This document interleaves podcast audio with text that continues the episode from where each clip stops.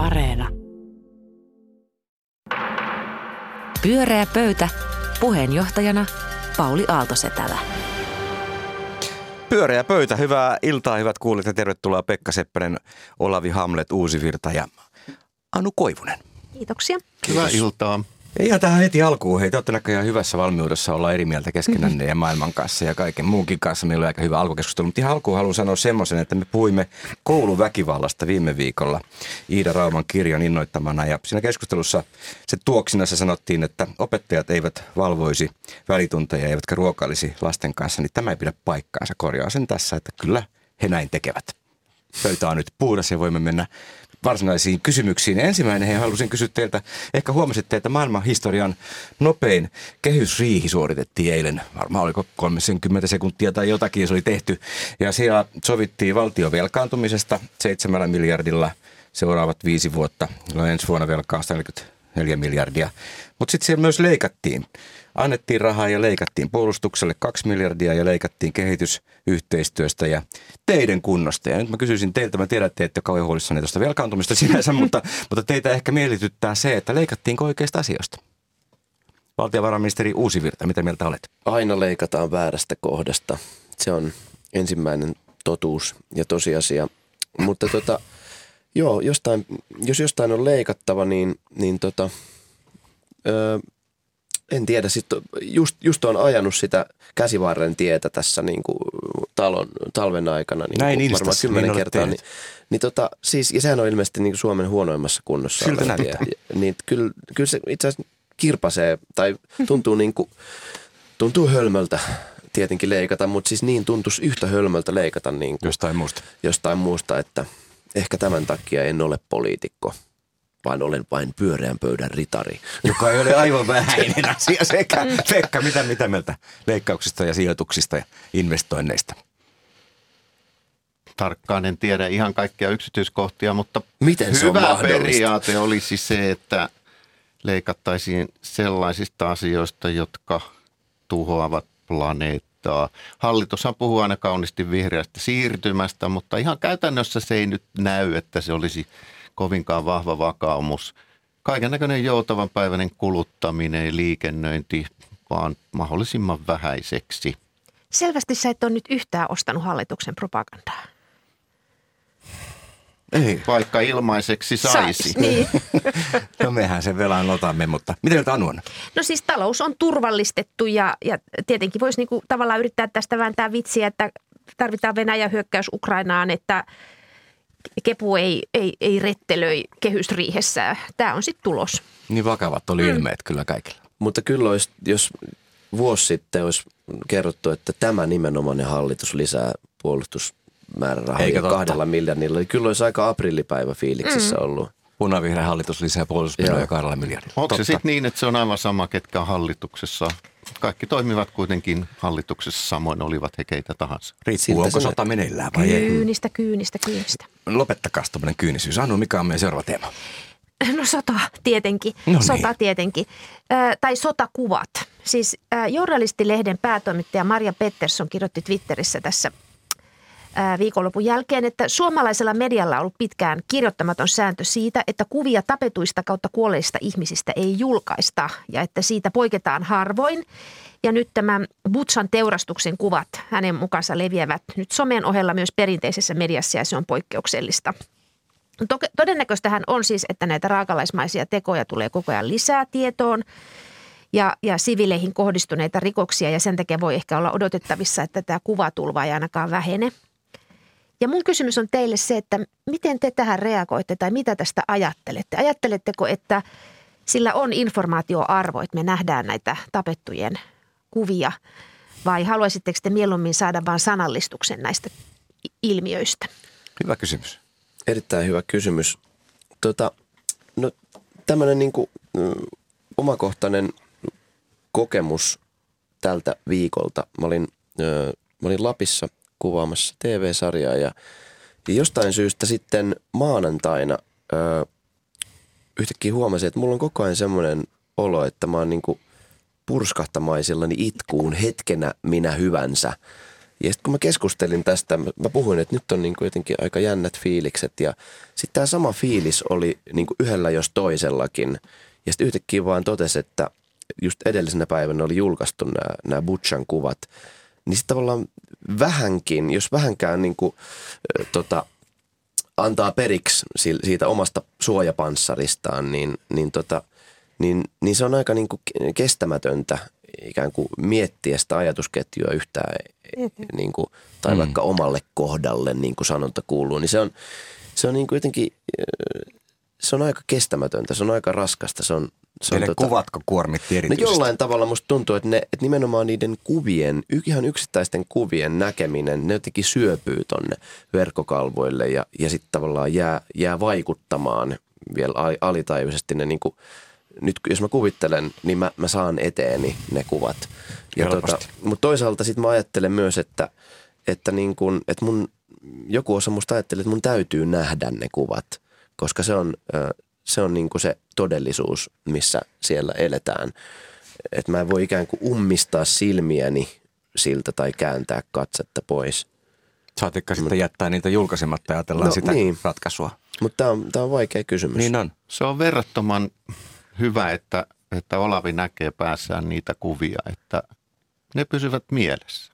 Mä pitkään tuossa tämän sodan viimeisimmän ja julmimman vaiheen aikana on miettinyt, että sota näyttää kuvissa ja, ja, ja Suomen televisiossa siltä, että siellä on muutama surullinen väsynyt toimittaja seisoo kuvassa tai sitten neljä heppua istuu siistissä A-studiossa jorisemassa keskenään. Se on se, miltä sota on näyttänyt ja, ja se, on, se on mua itse asiassa häirinnyt. Ja mä panin merkille, että nyt alkaa tulla sitten semmoista enemmän sodan näköistä kuva-aineistoa ja mä pidän sitä kyllä yksinomaan hyvänä, koska median tehtävä on kertoa totuus ja, ja tietysti voidaan sitten kohta keskustella siitä, että voidaanko luottaa siihen, että kaikki kuva-aineisto on todellista eikä lavastettua. Mutta kaikessa julkaisussa voidaan tietysti virheitäkin ja sen tiedän, tarkistinkin julkisen neuvoston puheenjohtaja Eero Hyvöseltä, että onko tullut kanteluita näistä kuvista, niin on. Mm-hmm. Ja ISN ottaa kantaa toukokuussa. Onko tehty ylilyöntiä? Mm-hmm. No mä oon myös menettänyt yöunet, tai menetin yöuneni sunnuntain jälkeen, kun olin päivän piehtaroinut niissä kuvissa, mutta ei sitä vaikeahan se nyt on tietää omasta umpierityksestä, että menikö se yöuni niistä kuvista, vaikka niitä sitten yöllä miettikin. Mutta siis mä ajattelen myös sitä kysymystä, että mikä määrä kuolemaa ikinä koskaan pystyy kertomaan sen sodan totuuden. Eli mm. vähän siinä mielessä ikään kuin samalla tavalla kuin Pekka mietin just, että miten se sota on läsnä, että kun tavallaan sotakuviahan on jatkuvasti tavallaan tarjolla. Koko ajan soditaan jossakin. Ja sitten yksi ajatus on ollut se, että, että, että sotakuvat ikään kuin tuo semmoisen jonkun kaukaisen lähelle ja se tuntuu niin kuin samastuttavalta ja näin. Mutta sitten toinen puoli on se, että me ollaan turruttu, koska niitä on ollut niin paljon.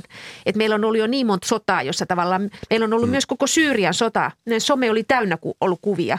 Tai, tai tämä Ukrainan pitkittynyt kriisi, niin siitäkin on ollut halukkaille tarjolla vaikka kuinka paljon mm. kuvaa. Mm. Mutta se ei ole ollut ikään kuin meidän pääuutislähetyksissä ja näin. Mutta sitten mä ajattelen niin kuin sitä isoa keskustelua, joka on ollut toisen maailmansodan jälkeen Saksassa – joka on liittynyt tähän kysymykseen, että, että kun ikään kuin sotaa esitetään niin kuin yksittäisenä kuvina, niin muuttuuko se sitä kautta samaan aikaan myös käsiteltäväksi? Se tavallaan pienenee ja kutistuu ja se sodan kauheus ei ole koskaan välitettävissä. Ja siihen mm. sisältyy se ajatus, että holokaustia ei voida esittää esimerkiksi. Joo, kiinnostava pointti oma fiilis on se, että esimerkiksi niin kuin Groznin ja Aleppon kohdalla sitä niin kuin varsinaisia kuvia esimerkiksi kadulla makaavista ruumiista ei ole ainakaan valtavirta mediassa ollut. Siinä eikä, eikä määrin, tuossa että, mittakaavassa, mitä ei, nyt nähtiin tässä, viikonloppuna. Et, et tavalla jotain on muuttunut ja se joku, joku on varmaan juuri se, että se on nyt ikään kuin tullut lähemmäksi. Se on tullut, se on tullut niin kuin Eurooppaan ja sitten tässähän Ylen, Yle julkaisikin tota jutun, jossa tätä kysyttiin. Joo. Ja tässä – niin kuvatoimittajalta. Ja mulla pisti silmään siis, ää, tässä on Helsingin Sanomien kuvapäällikkö Markku Niskanen on vastannut näihin kysymyksiin. Ja vaan tämä hänen niin muotoilunsa pisti miettimään, että tota, minulla on sellainen tunne, ettemme ole aiemmin näyttäneet näin herkästi sodan uhreja. Olemme varoneet sodan tätä puolta enemmän, mutta nyt meillä ehkä on ajatus, että ihmisten pitää nähdä, millaisia tuhoja sodassa syntyy. Tästä tulee semmoinen vaikutelma, että, että siellä ei oikeastaan niin päätetty, tehty mitään linjavetoa, vaan että minulla on sellainen tunne, että me aikaisemmin ole, mutta nyt meillä on ehkä ajatus. niin, että, että onkohan, onkohan tästä niin keskusteltu, vaikka se vaan niin mennyt omalla Kyllä jokainen tämä... kuva on päätös erikseen, siis yksityinen. Voihan hän viitata tällä aikaisemmin sanalla niin kuin menneisiin vuosiin ja menneisiin niin. vuosikymmeniin myöskin, että Kyllä. Mutta että kun tuo Annu puhui nyt noista holokausteista ja, ja, ja maailmansodista, niin kyllä mun mielestä uskallan sanoa, joka puolella näkee kuvia keskitysleirien uhreista ja toisen maailmansodan uhreista, talvisodan, jatkosodan uhreista. Mun mielestä olisi hyvin omituista, että sitten vältettäisiin näyttämästä mm. juuri paraikaa käynnissä olevan sodan mm. uhreja. Ja muista hyvällä maulla niitä on tähän mennessä näytetty, että niistä mun käsittääkseni ihmiset eivät ole olleet tunnistettavissa. Mutta toisaalta, jos mä oikein muistan journalistin ohjeet, niin siellä sanotaan, että yksityiselämä on tietenkin suojattua, mutta, mutta ja erityisen arkaluontoisia asioita erityisesti pitää välttää, mutta jos on yht, erityistä yhteiskunnallista merkitystä, niin voidaan näyttää. Ja milloinkaan nyt olisi enemmän yhteiskunnallista merkitystä Joo. kuin nyt. Joo, ja mm. me ei ole tästä eri mieltä. Mä en siis, mä en vastusta näitä kuvia. Mä vaan mietin niin kuin ikään kuin sitä, että miten me niitä katsotaan. Että me niin kuin tavallaan Joo, ensiksi, ensiksi tavallaan ollaan todella tuohtuneita ja sitten ehkä lahjoitetaan rahaa tai sitten joku käy, niin kuin reagoi äh, vaatimalla NATOon liittymistä aamua iltaa Twitterissä tai somessa ja joku toinen taas niin kuin sillä tavalla alkaa kirjoittaa jiesänä, että nyt loukataan yksityiselämää, en kestä näitä kuvia, että näitä mm. yksilöitä pitää. Ne on kaikki tavallaan sellaisia torjuntaa, koska siis sehän on kaikkien tutkimusten mukaan me tavallaan empatia ja torjunta, ne liittyy, me vuorotellaan niiden välillä jotenkin tässä tilanteessa. Mutta mennäänkö, että me oltaisiin niin että se turruttaisi ihmisiä, kun näytetään paljon, pitäisi näyttää vähemmän? No se, se on yksi kysymys, mikä on esitetty kuvien määrästä. Pyörää pöytä. Pyörää pöytä ja suora lähetys. Olavi Uusivirta, mistä haluat, että juttelemme?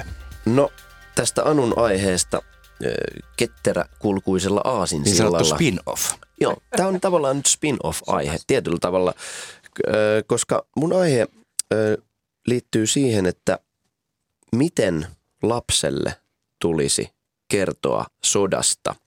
Mä nimittäin tuossa pari viikkoa sitten olin tekemässä ekaluokkalaiselle tyttärelleni aamiaista ja sitten siinä pöydällä oli Suomen kuvalehti, jonka kannessa oli iso kuva tämmöisestä aivan palasiksi pommitetusta kerrostalosta, todennäköisesti Mariupolista.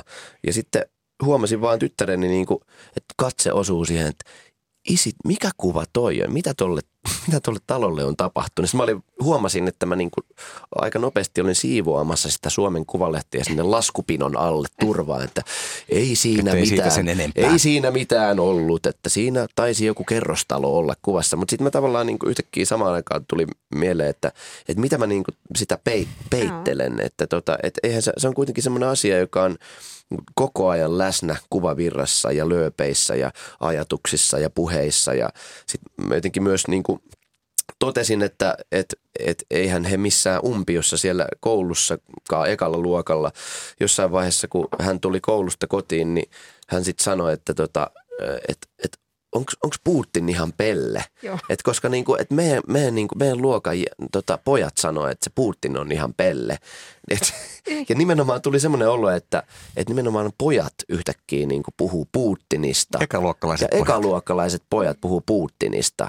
Ja totta kai se on niin kuin, ja mistä se on tullut, onko se tullut yläluok, ylempien luokkien pojilta tai kotouta tai mistä. TikTokista siis, tai tiet, jostakin. Niin. niin, mutta siis että yhtäkkiä että tavallaan, että eihän, se on ihan mahdotonta ikään kuin sensuroida tätä uutisvirtaa. Mitä mieltä te olette? Miten, miten lapselle tulisi kertoa sodasta? Tätähän on aina paljon tutkittu median vaikutusta. Haluatko siitä jotakin avata? Ää, mä en ole itse asiassa perehtynyt tähän tutkimukseen ollenkaan, että mullakin on tämmöistä niin kuin lähinnä omakohtaista no, kokemusta, no, että, että tuota, tämmöinen yhden, yhden lapsen empiria, että, että, tuota, että hän, hänen, hänen, niin kuin, hän sanoi, että joo, joo, mä tiedän, mä tiedän, luuleeko, että mä oon ihan sivistymätön. Että, tuota, noin, niin, että hänen reaktio oli tämä, että hänellä on ihan faktat hallussa, kun hän katsoi Lilla Aktueltia, että ei tarvitse nyt tulla tässä enempää selittelemään. Mutta kerran on kuulemma vaan koulussa puhuttu kolmasluokkalaisille.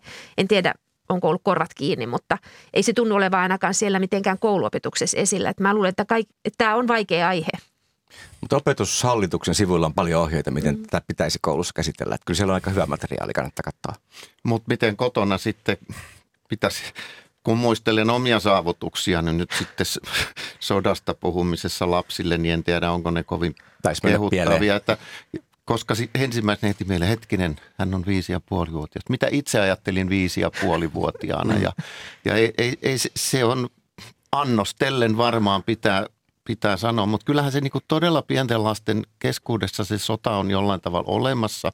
Se, että kuinka sitten yksityiskohtaisia inhottavuuksia pitää näyttää, niin eihän siihen tietenkään tai kuvittelisin on mitään selvää nyrkkisääntöä. Et itse muistan kauhistelleeni meidät vietiin kansakoulussa siinä 7-8-vuotiaana elokuvateatterin katsomaan talvisodasta ja mm. jatkosodasta kertovia dokumenttiohjelmia, niin kyllä ne pelotti, kun Martti Silvenoinen vielä luki ääneen niitä kauhuja siellä. Mutta jos se ekaluokkalainen kysyy, että isi, että miksi toi kerrostalo on rikki? Koska niin, kun, niin mitä sille sanoo?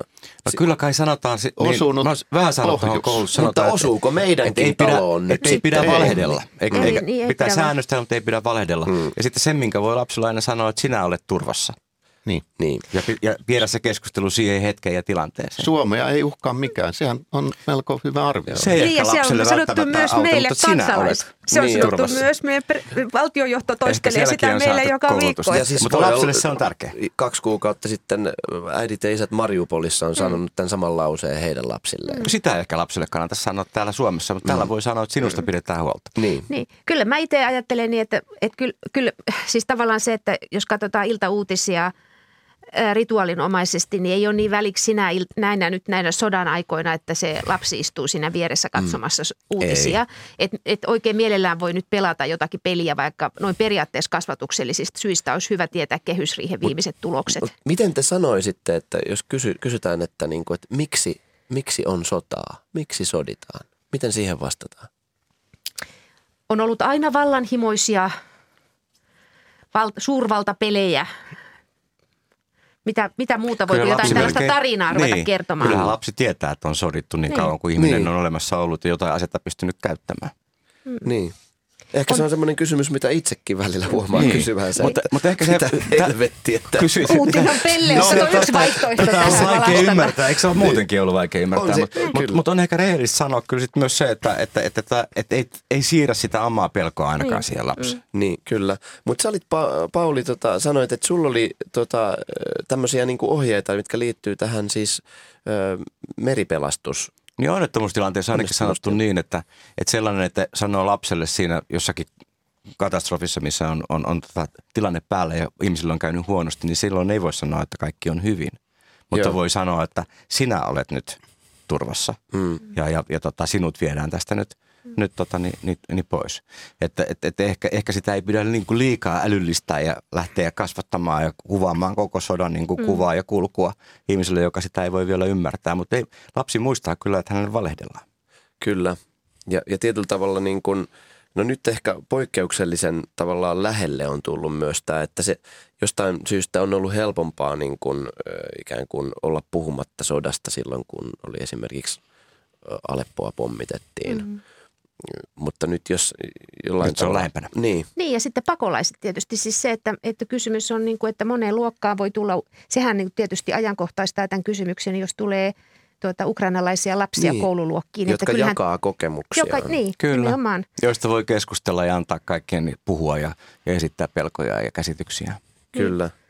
Et, mutta että kyllähän se tavallaan siis se, että jotenkin, että miten, miten että tavallaan sodasta tulee aina kertomus. Että se on niin kuin, tavallaan sitä kautta sitä rupeaa sitten ikään kuin etännyttää sitä väkivallasta, koska kyllähän lapsellekin tulee mieleen se sama kuin aikuiselle, että miten minä reagoisin, jos olisi tuo tilanne, kun mm. näkee niitä kuvia tai niitä sortuneita rakennuksia niin silloin sitä yrittää etännyttää. Että kyllä mä ajattelen, että se etännyttäminen, jonkun tyyppinen tarina. Se on ihan totta. Ja sitten, sitten niihin arjen rutiineihin niin kuin tarttuminen mm. myöskin. Että siinä ei märehdi aina lapsen siinä niin kuin tuntikausia mm. sitä pohtiakaan. Ja samalla ehkä muistaminen, että tavallaan jos nyt esimerkiksi tulee sanoneeksi, että, että Venäjä on nyt hyökännyt toisen maan alueelle. Se on, mm. se on nyt hyökännyt Ukrainaan. Niin sitten tavallaan, että, että ne venäläiset itse ei, ei kuitenkaan ole syyllisiä siihen, että, että he eivät välttämättä ole halunneet tätä sotaa. Mutta se on kysymyksesi, että miksi on sotia? Niin. Mitä siihen vastattaisiin? Mitä me siihen vastataan, Pekka? Anu, mitä me vastataan? Mä yritin jo tässä tarjota me, tätä, on aina ollut vallanhimoisia. Vastattiin Täs, siihen niin. jonkinlainen. Nyt on teidän vuoro. Niin, Te olette he keskusteluohjelmassa. Hmm. Shoot, Pekka, puhu.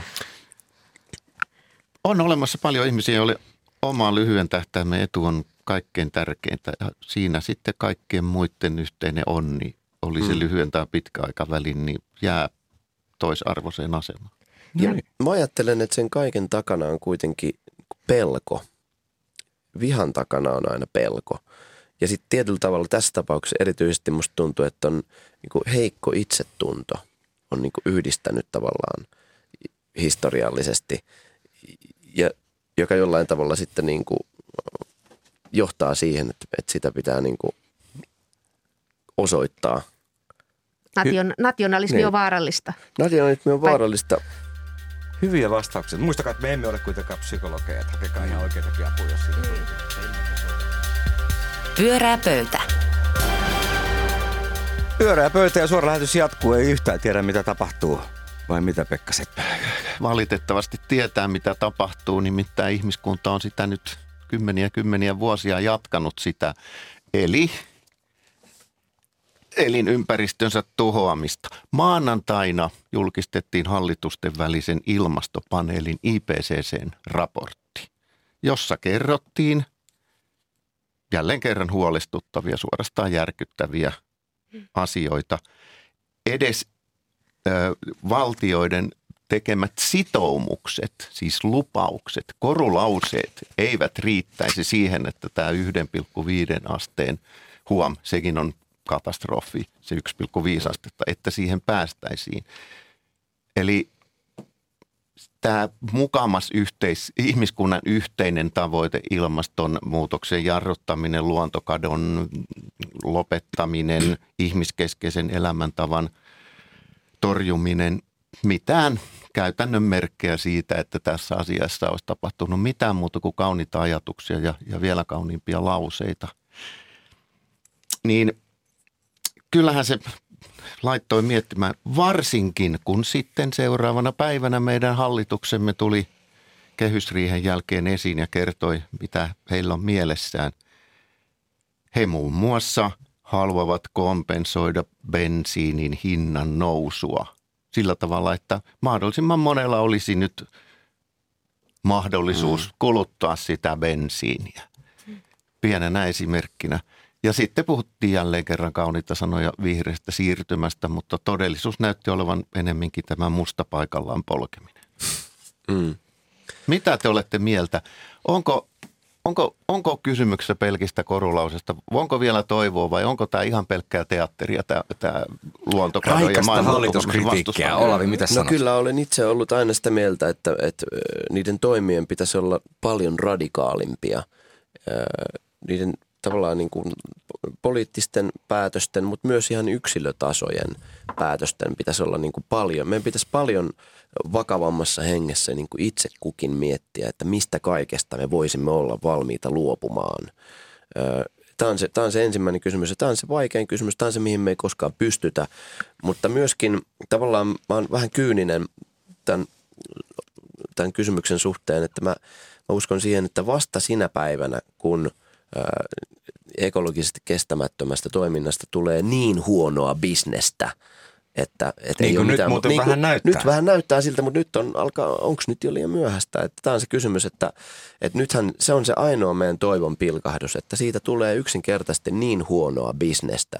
Ja mä oon sitä mieltä, että siitä, siitä on tehtävä vielä paljon huonompaa bisnestä. Että yksinkertaisesti ei ole, tota, ei ole mahdollista. Nythän näyttää siltä, toimia. jos kaasu- ja öljytoimitukset Venäjältä päättyy. No siis, ja silloin siitä niin, tehdään No mä en tiedä, onko bisnestä. Olaf Scholz valmis tähän. Mm.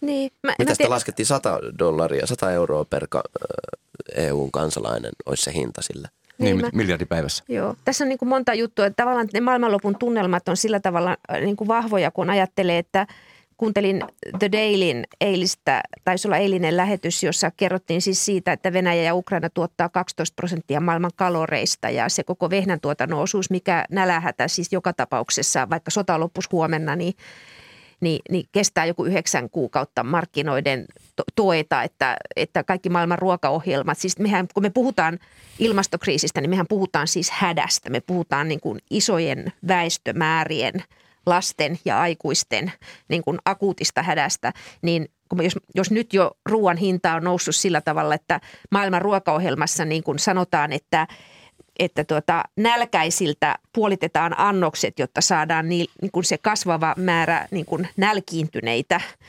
hungry ja starving, niin kuin, että sitä pitää puolittaa niitä annoksia, että raha, mihin rahat riittää. Niin mä ajattelen, että tämä, on, niin kuin, tämä skaala on niin mieletön.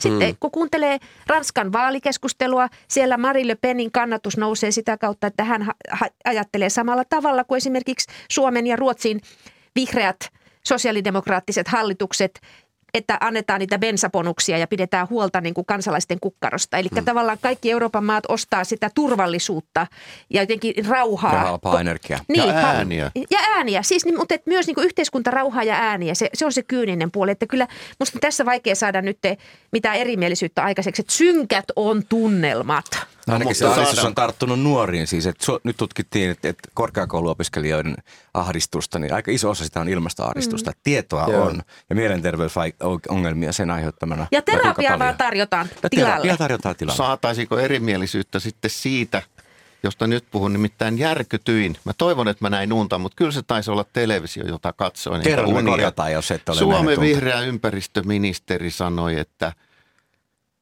vihreä siirtymä diibadaaba ja kansalaiset diibadaaba ja kaikki, en muista. kaikki, kaikki toimet diibadaaba, mutta ketään ei pakoteta mihinkään. Siis meillä pakotetaan ihmisiä asepalvelukseen ja pakotetaan maksamaan tuloista osa valtiolle, pakotetaan käyttämään mm. pyöräilykypärää, kertomaan poliisille henkilöllisyys, ja. mutta ei voida sitten pakottaa ihmisiä se on, toimimaan yhteiseksi Joo, ja maailman hyväksi.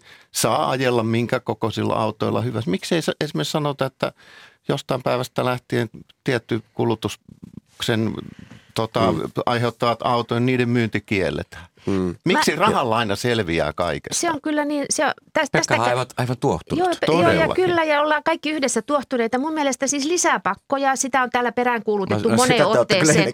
Ei olla ennenkin haluttu pakkoja, että siis pyöreä pöytä on aika pakkomyönteinen asia, mutta siis Kai Mykkänen – kokoomuksen kansanedustaja oli ehdottanut niin, että huoneen lämpötilat lasketaan talvella 18 asteeseen. Musta tämä on erinomainen ehdotus. ehdotus. Siis Hyvä. konkreettinen, just tämmöisiä selkeitä juttuja eri sillä tavalla, että kohti vaan Ja sitä niin vaan sitä... nukkuu paremmin myös pikkusen viileämmässä. Oikein pakkasessa se nukkuu on tosi hyvin, jos sattuu heräämään. Kyllä. Puhuuko todella kokoomuksen eduskuntaryhmän puheenjohtaja näin? On sanonut Kyllä, näin. on, Mut, on. No niin. Mut jotenkin aina se Eikä kuluttajan syyllistäminen tuntuu vähän kurjalta, koska noin isot vaikutukset tulee nimenomaan niin, näille siis tuli mieleen Kyllä mä vaadin ministeriltä enemmän. Tästä IPCC-raportista, että viimeiset vastarannan kiisket oli tämä Saudi-Arabia ja Intia, jotka oli yrittänyt saada jotain omia ponsiaan läpi läpi ja oli ehkä saanutkin silleen, että älkää nyt niin ikävään sävyyn niistä fossiilisista puhuko, että voisiko niistä saada kuitenkin vähän ikävään sävyyn niin, tosi no, ikävää. Niitä on, mikä, miten se on mahdollista, että, että niitä ei saada niin kuin vaiennettua? Että onko Sano sille se. todella, että niin kuin, ja sitten samahan on niin kuin Putinin valtahan keskittyy myös ihan täysin niin kuin fossi, fossiilisiin, perustuu niin kuin fossiilisiin. Joku sanoi äsken, että ihmisen lyhyet tähtäimet on monesti tärkeämpi kuin mikään muu. Se oli kyllä fiksusti sanottu. Mutta mut se on, se on niin kuin, no niin valtava määrä mm. ihmisiä on niin kuin Intiassa no. ja, ja tota, ja, ja, ja Kiinassa. Ja, et ne on niin kuin, siis me ollaan niiden armoilla myös tässä asiassa hyvin pitkälti. Ollaan, mutta et kyllähän siis tässä on, mä ajattelen, että tässä on niin kuin Euroopassa, myös Suomessa on niin kuin se, että yhtäältä on tämä tällainen niin kuin viher, viher niin kuin käärö kaiken ympärillä, että luottamus siihen, että on jotkut tavoitteet ja niitä kohti mennään ja, ja ikään kuin ohjelmassa ollaan, mutta sitten samanaikaisesti... Ja lakejakin on tehty Joo, mutta että samanaikaisesti korostetaan, että ketään ei saa pakottaa ja tämä on itse asiassa hyvää bisnestä ja tästä itse asiassa tulee just parempi uni ja keveämpi mm. kroppa ja bla bla. Saapi nähdä. Pyörää pöytä. No niin, pyörää pöytä ohjeisti hallitusta. Se oli oikein hauskaa kuunneltava. Kiitos Pekka Seppänen, Olavi Uusivirta ja Anu Koivunen. Oli hauska keskustella kanssanne. Ensi keskiviikkona puhumme jostain muusta. Pysykää turvassa, pitäkää lapsistanne huolta. Pyöreä pöytä.